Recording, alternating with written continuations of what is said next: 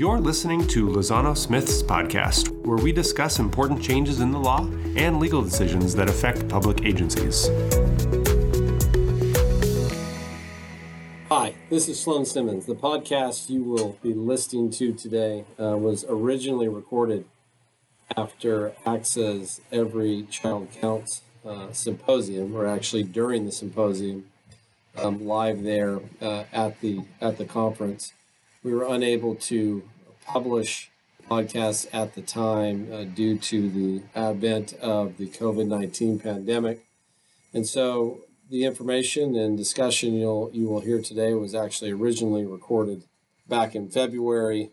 Uh, we have uh, engaged our speakers to provide supplemental information or further discussion on this topic in light of uh, suicide prevention issues, concerns, best practices, um, in light of the, the impact in that area that the COVID 19 pandemic and school closures has had on our state's and nation students. So uh, we hope you enjoy. And um, again, this will start with an original recording from February of this year. And then at the conclusion of that, that recording, we have an update that relates directly to experiences following or during this, this period of, of COVID 19 and the, the public health crisis uh, in the area of suicide and suicide prevention. Hope you enjoy. Welcome to another Lozano Smith podcast. I'm your host this morning, Sloan Simmons, um, with a special podcast episode from Lozano Smith today as we're joined by two, two guests who are on location at ACSA's Every Child Counts annual symposium. Um, the topic that we'll be talking about today is suicide prevention, one that pairs well with the strand of presentations that our Lozano Smith attorneys are giving um, at the ACSA ECC conference. Uh, our two guests are one, Jennifer Baldassari, Senior Counsel out of Lozano Smith's Walnut Creek office, one of our experts in special education and student issues, also presenting and in attendance at ACSA uh, this week. And we're joined by our special guest, Nathan Marino, who is the Director of Special Education at Soledad Unified School District down in Monterey County. Uh, before becoming director for the district, um, Nathan's had a long career as a teacher in special education, including uh, grades K through 12, uh, assisting and educating students with mild to severe disabilities, including those with um, the most severe emotional disturbance issues. Um, in his current role as director of special ed with Soledad, uh, he continues to work closely closely with the Monterey County Behavioral Health Department to implement support for students struggling with social emotional issues so, a, a perfect guest to have with us today to talk about suicide prevention. Jennifer, Nathan, good morning. Good morning. Thanks, Sloan. Good morning. Thank you for that introduction. Um, we are happy to be here at ACSA. It's a gorgeous day in Palm Desert. And a lot of the focus from this conference has been about mental health. So I do think it's timely for us to talk a little bit about health um, and risk assessments, mental health, all of that good stuff. One case that seems to continually come up that I've heard a few people kind of present on, I've seen some materials about, and even I presented on yesterday, was on Golden Plains. Golden Plains is a case from 2019, and I think it's fairly informative, especially when we're talking about mental health and risk assessments. Jennifer, this is a this is a due process case before OAH. Yes, it's a due process case before OAH. It was litigated just last year. And um, first of all, it was a child who was identified as special needs. So the student had a specific learning disability, that's SLD, and had repeated kindergarten twice, went through and repeated, I believe, second grade twice so he's had significant academic needs throughout his career. However, now we're seeing the student moving from the middle school to the high school level. And as you move from middle school to high school, there's a lot more kids, there's a lot more going on. So the student became increasingly anxious about the behaviors of other high schooler kids. And in particular, there was testimony in that due process proceeding from teachers and staff about how the climate of that school wasn't great, how kids were pushing each other or bullying each other. Um, one child even threw a book at a teacher, which uh, distraught even further this boy's mental health. So what's happening now is we're we're seeing this child already eligible for uh, SLD, but we are also seeing that he has this maybe mental health underlying mental health needs that are kind of cropping up at this point in time, right? Like the transition from middle school to high school isn't always easy. Now, that said, eventually one day he was in his resource teacher's classroom and started crying. And his resource teacher came over and said, Hey, what is it that I can do to help support you? What's going on? And this boy said, Well, my friends think I'm, quote, so weird that I should just kill myself. And maybe I should just kill myself.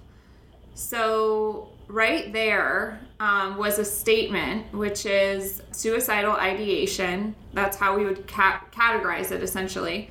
And what needs to be done after that statement happens is another thing. And we're going to get into that a little bit more. But just to continue on with what this district did in this case, according to how the judge wrote the uh, decision, is not to conduct any risk assessment, did not conduct an educationally related mental health assessment. So there was no real assessment done for social emotional. In fact, the student had a triennial assessment completed right before that, and the triennial assessment did not look at social emotional needs. So there's a little bit of a hole there.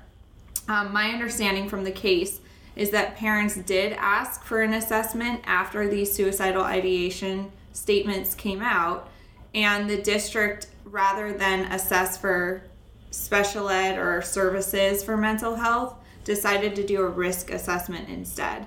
So, because the judge was extremely mad at the district in this case, the judge said suicide alone, suicide threats alone, can trigger our obligation to conduct a mental health assessment. So I think that's important to keep in mind and the seriousness of, of the issue we're here to discuss.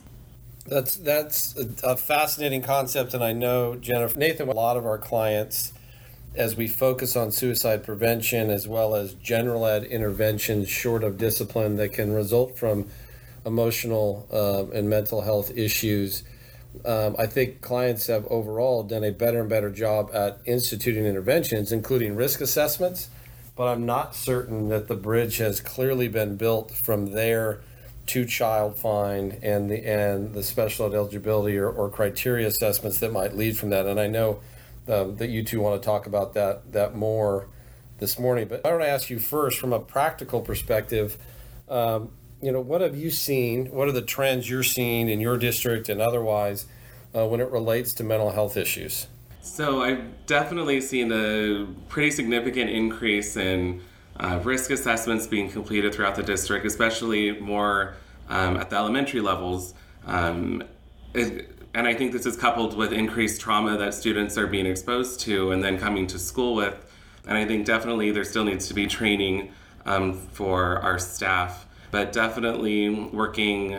I've worked closely with our county behavioral health department to provide trainings to our providers at our school sites, like our school psychologists and our school counselors and our administrators, which I think are a key component to this, so that they're aware of what's happening, especially when a kid's going through an episode. It could look very extreme and kind of scary at times um, so people are at least familiar with what's going on. But it's definitely an increased trend. And talking to my colleagues at the conference today and other psychologists, it's it's an epidemic that's happening and throughout the state right now.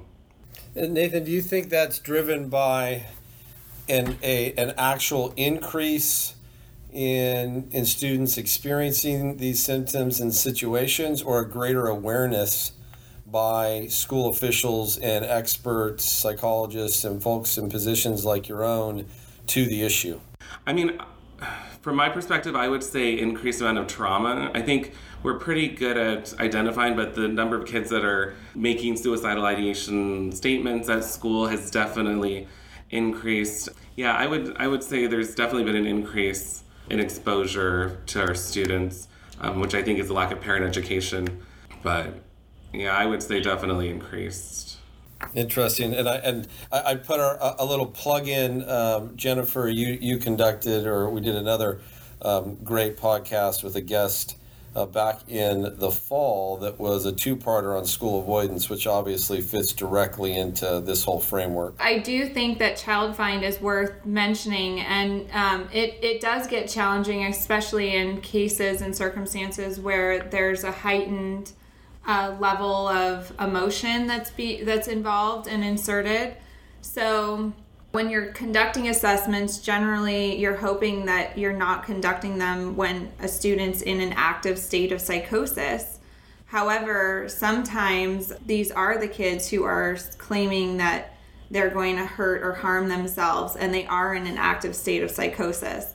At that time, it might not be the best time to get the best information so it may be appropriate to wait but you don't want to delay services for these students either. So it's a balancing approach for sure. But when we talk about child find we're talking about the district's ongoing and continuing affirmative obligation to seek out and serve children with special needs.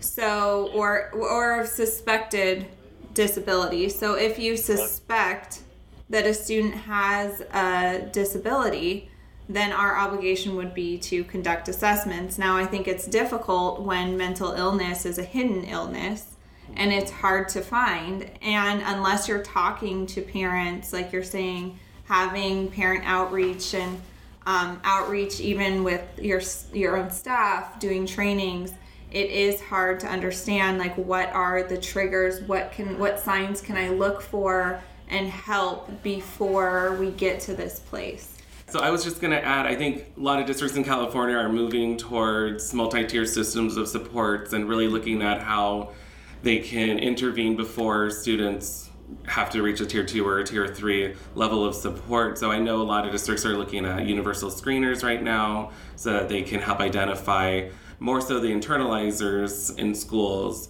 Obviously, the externalizers are easy to um, pinpoint, but um, the ones that are silent that are not coming to school, that put their hoods on all day. Those are the, the harder kids to pinpoint. So hopefully through mass universal screeners that districts are really looking at implementing, um, we could help identify more students with um, emotional issues.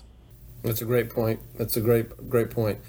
Jennifer, as we kind of think about how this often arises, can you define for us a risk assessment? You know, when we have student behaviors that, that leads to the need for district staff and it's in its risk or threat assessment or uh, you know this can take various forms but there's a risk assessment conducted based upon the student's behavior and a concern for the student or others well-being Right. So a risk assessment is essentially an assessment that we're going to give to the student that asks what uh, the likelihood is whether the student is going to harm himself or herself.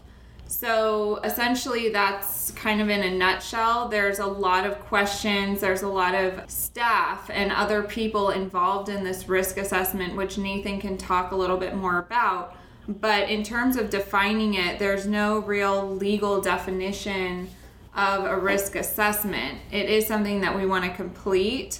And from my practice, I've seen it, I've seen risk assessment standards or procedures different in different districts. I think that seems to be pretty common. But the common thread of the risk assessment is that we want to get down, drill down to the bottom of is this a student who really is at risk for suicide attempts? Right, and I, I fully agree. From district to district, you see a wide range of models, some formalized in 15 page memos, others that feel much more like they're on the fly you know, with that in mind, Nathan, do you have recommendations from a you know a practical level um, about completing a risk assessment with the student? Yeah, absolutely. So I think it's important to keep in mind that risk assessments can potentially lead to a pretty traumatic event. Like if if a 5150 has to be called, typically when I've done them, you know, parents can be very upset. The student can become increasingly aggravated, and then it can cause a scene at school. So it is a pretty serious procedure that we go through. So essentially, the risk assessment, from my perspective, is really looking at does the student have a plan? If a student has a plan, the likelihood of them actually doing it is extremely high. And then, are there any um, factors like do they have friends at home that they could talk to? Do they have uh, somebody from their local church? So they have somebody, an outlet that would decrease the amount, the risk that the student would actually commit. Typically, if what we see, if the kid has a plan, if the kid doesn't have any protective factors, then that would be a case that we would be extremely concerned about um, and could potentially um, call law enforcement or county behavioral health um, to write a hold. But because of the potential trauma and traumatic event, I would definitely recommend having two people in the room doing it one who can actually write down what's happening, and then the other one that can actually pay attention to the student and make sure the student feels like they're being heard, and having administration aware of it, because um, typically they're the ones that are going to be dealing with parents and the aftermath of what could happen. So, for sure, having two people in the room making your site and district level administration aware of what's happening, notifying the parent. Um, but sometimes that could get a little sticky if the parent is the reason why the student is exhibiting suicidal ideation. So, really having a team there to put it together and not just having one person holding that responsibility, I think, is key. Nathan is is as a matter of course is a school psychologist um, or someone from that field, whether in house at the district, through the county office of ed, through county mental health, or even a private psychologist. I know some districts have contracted with private psychologists to participate in these teams is that always going to be, as a matter of course, one of your two participants, or is that not necessarily the case? So, ideally, we would want at least one to be a mental health professional, be it a school psychologist. So, we contract with County Behavioral Health to do our risk, we do a risk assessment and training at least once a year. So, they come in and they train our principals, site administrators, school psychologists, and, um, and then our county behavioral health clinicians that we have on site.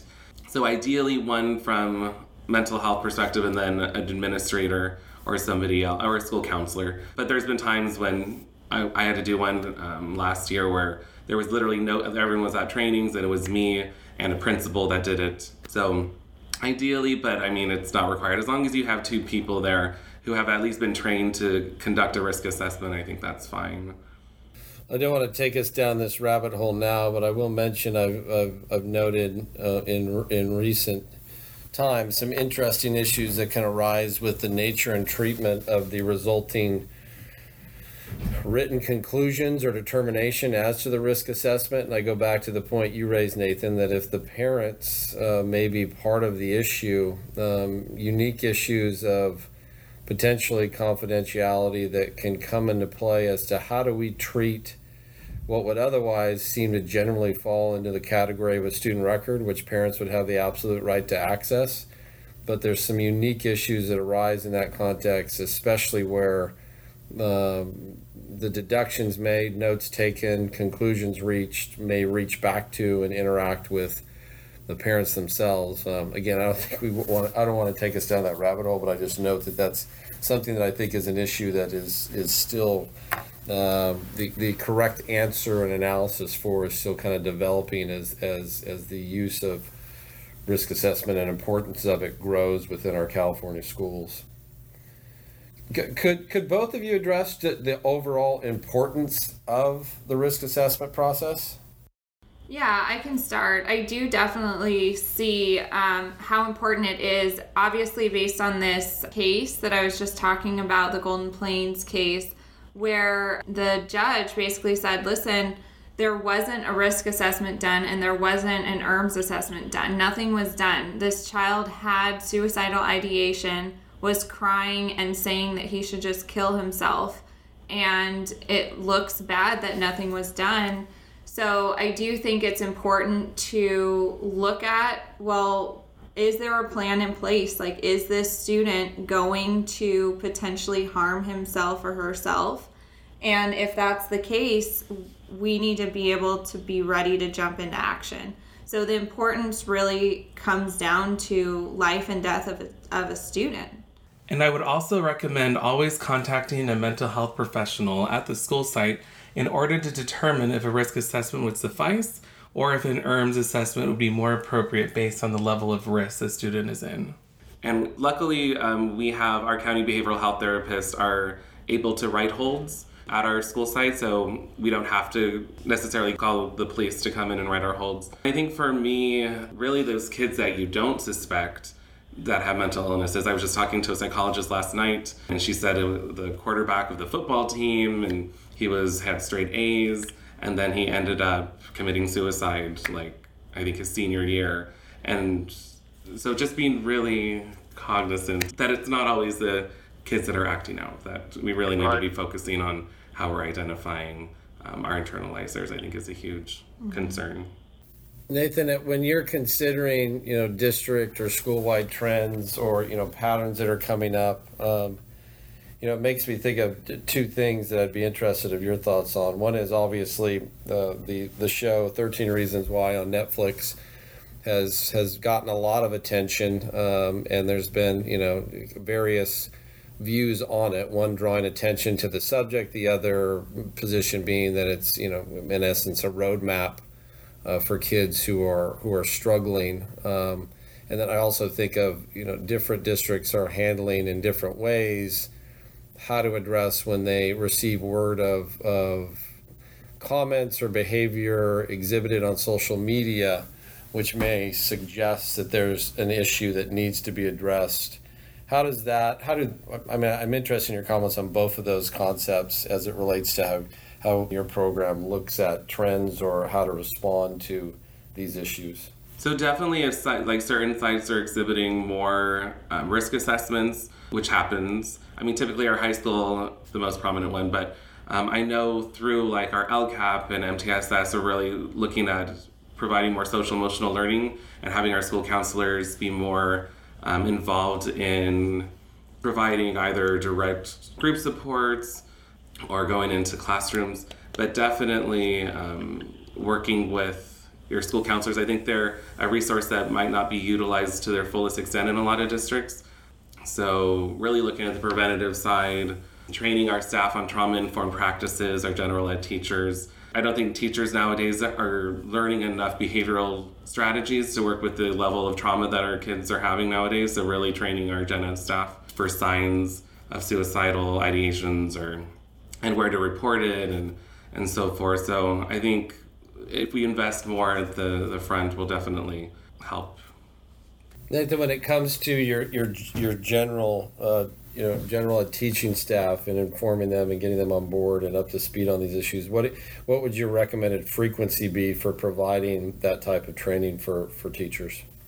So definitely at the beginning of the year for sure, and then we have so we have two big PD days in our district um, and we usually bring in county behavioral health. So I would say that, and then each school site has their own area. So three of our elementary sites are really focusing on social emotional learning, so they've contracted, they've invested a lot more resources into that area. But I think at least having a basic foundation at the beginning of the year and then a reminder mid year would be at least the minimum for a district to Jennifer, I know there's been recent legislative movement. Uh, in fact, we talked about one of these bills with our student legislation roundup uh, with with Ruth Mendick and Amy Perry uh, about two months ago or a month and a half ago.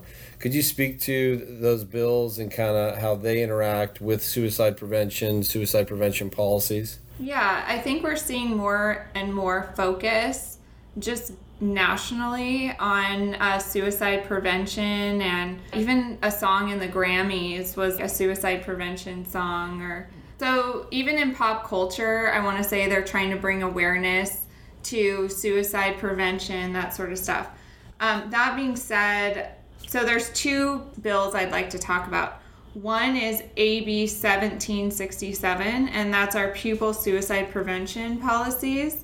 So essentially, what it does is it extends AB 2246 to grades 1 through 6. And that goes into effect, my understanding is on January 1st of 2020. So hopefully, uh, all the schools are complying with having the extension of AB 2246 to grades 1 through 6. The other one that I'd like to talk about is AB 34 which is a bullying and harassment prevention information, which essentially requires LEAs to post information on their websites regarding bullying and harassment prevention.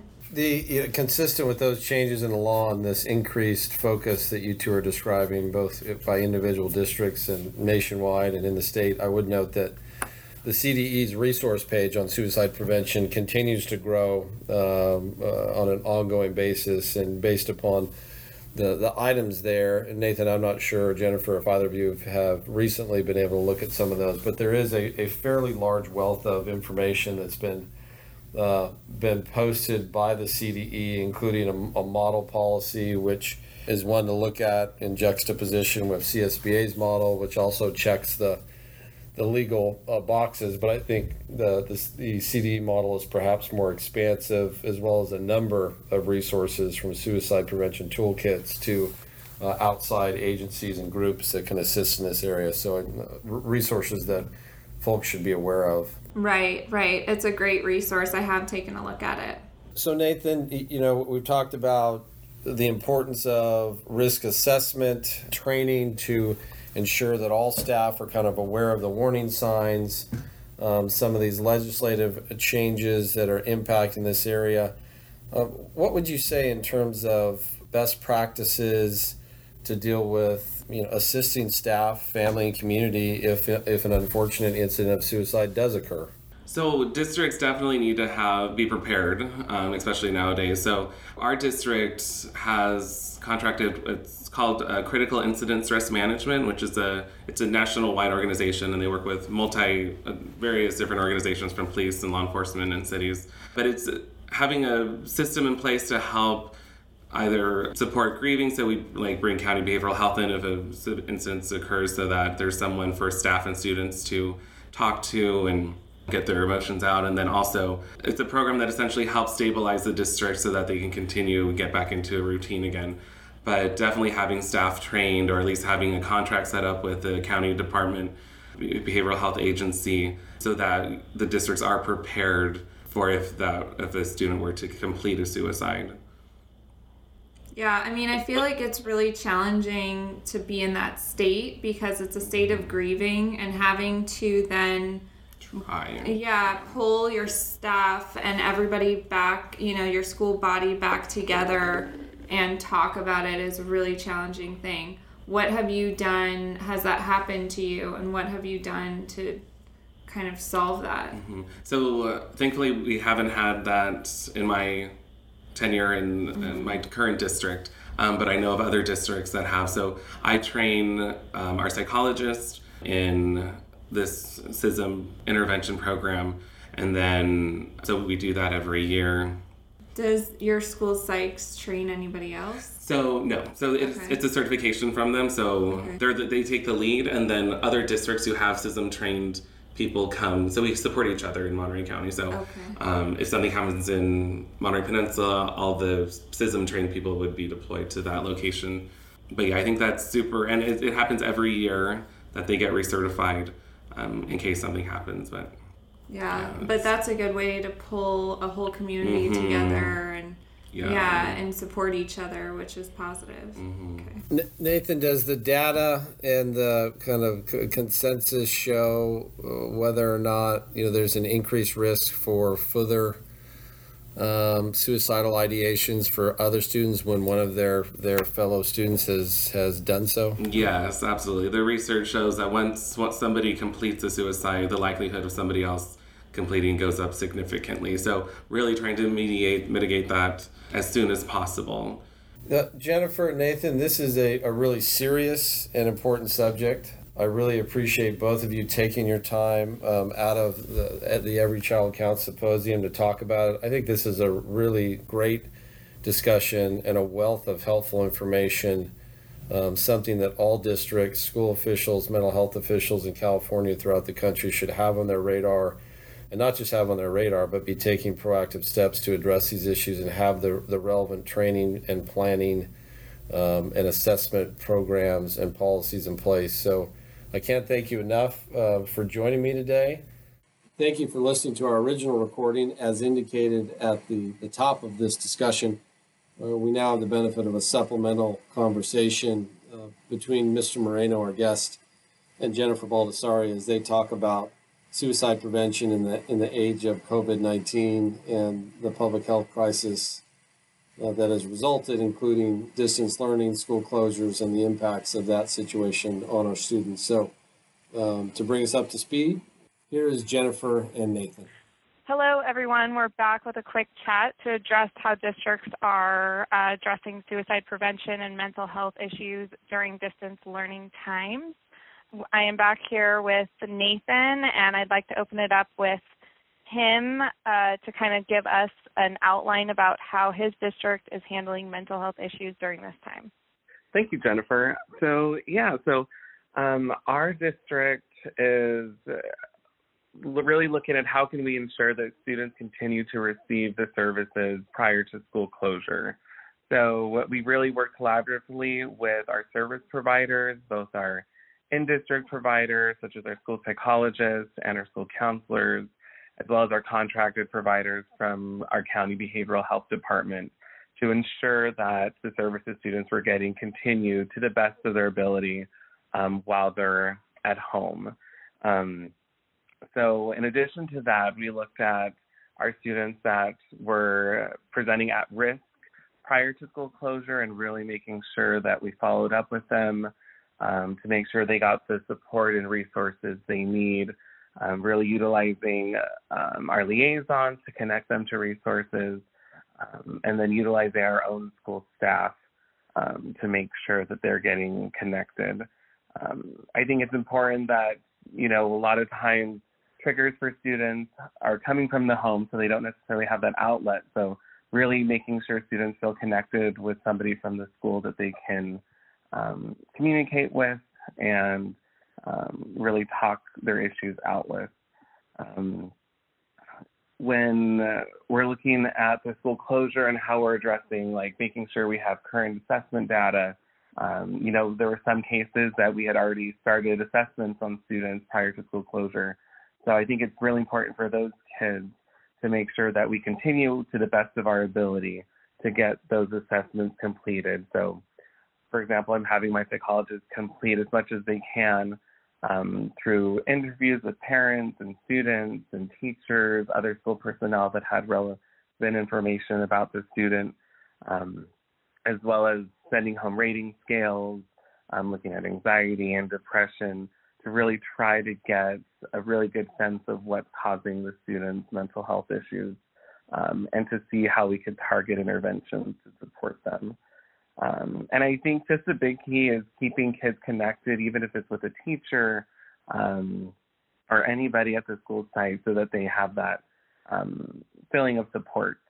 Yeah, I think that's a good point. I like what you said about the assessment piece. I know that districts are feeling a little crunched right now because they have a lot to do uh, in restructuring things from physical learning to now a distance learning model, which does create a lot of um, issues, especially in the area of assessment.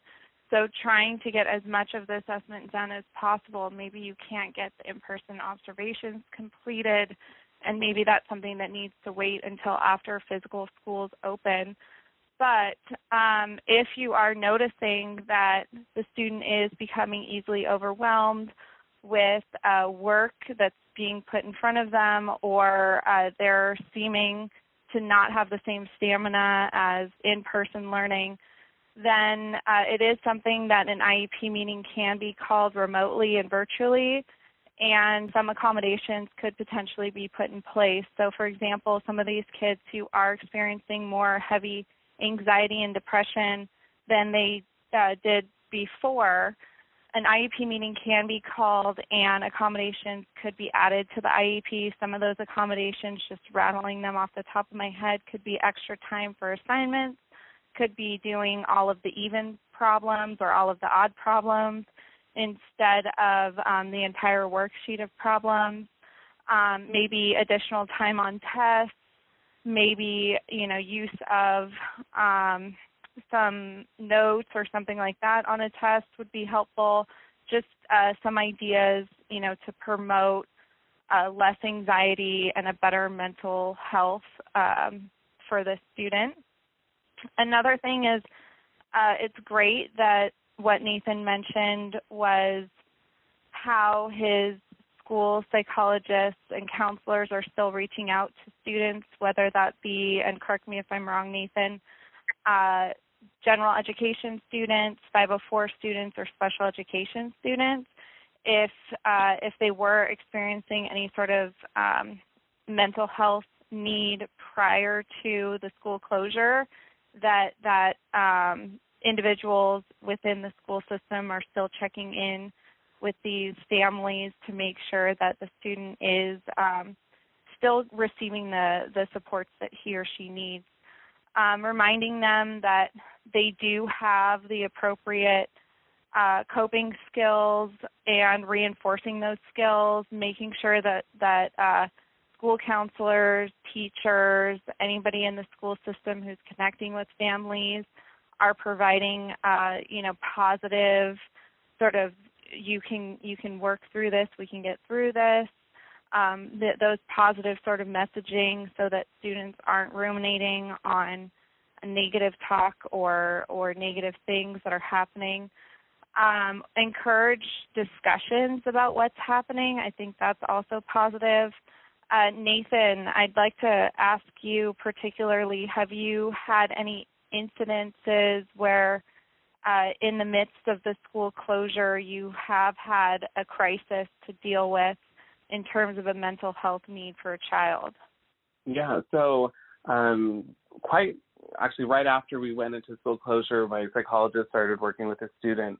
Um, and in a session, I think it was like her third session, um, the student started um, expressing suicidal ideation to the degree that my therapist felt like um, they really needed to get law enforcement involved in which they ended up having to write a hold.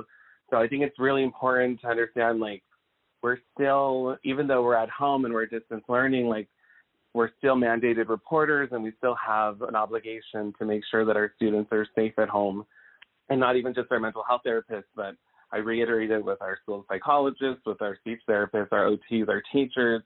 Um, you know, when we're at home on a Zoom call, we can see a lot of things, obviously um, intentional or unintentional. So it's important that all school personnel are really um, observant about that and really take make sure that they're um, doing what they need to do to keep our students safe, even when we're when they're at home. Right, right. So I think all of this is really important stuff to talk about. I know we just wanted to add a quick couple minutes here on uh, this mental health, the mental health issues during distance learning times and hopefully this helps kind of facilitate discussions within your own districts and provide some ideas. Nathan, do you have anything else? Yeah, I would just say the for me the biggest thing is really working collaboratively with whatever resources you have in your community and get kids connected. I feel like it's, during this time a lot of agencies have really go, gone above and beyond to help support their communities. So just creating connections and seeing how you can really leverage the resources in whatever community you're in. Great. Thank you, Nathan. And, and for our listeners, I hope this was as insightful um, and helpful as it was for me. Thanks for joining us. Uh, for those who are uh, going to listen to this after their attendance of the ACSA Every Child Counts Symposium, uh, thanks for joining us after the, the conference as well. And uh, don't miss any Lozano Smith podcast. Go to lozanosmith.com forward podcast. There you will find um, dozens and dozens of other podcasts on topics for the K 12 educational setting, special education, cities, counties, special districts, you name it. Um, and so thanks for joining us. And Jennifer, Nathan, thank you very much. Thank you, Sloan. Yeah, thank you. If you have any questions about this topic, please contact the hosts of this episode or an attorney at any of our eight offices throughout California. Be sure to subscribe to our podcast on iTunes, Google Podcasts, Spotify, or wherever you get your podcasts. As the information contained in this podcast is necessarily general, its application to a particular set of facts and circumstances may vary. For this reason, this podcast does not constitute legal advice we recommend that you consult with your counsel prior to acting on the information you heard.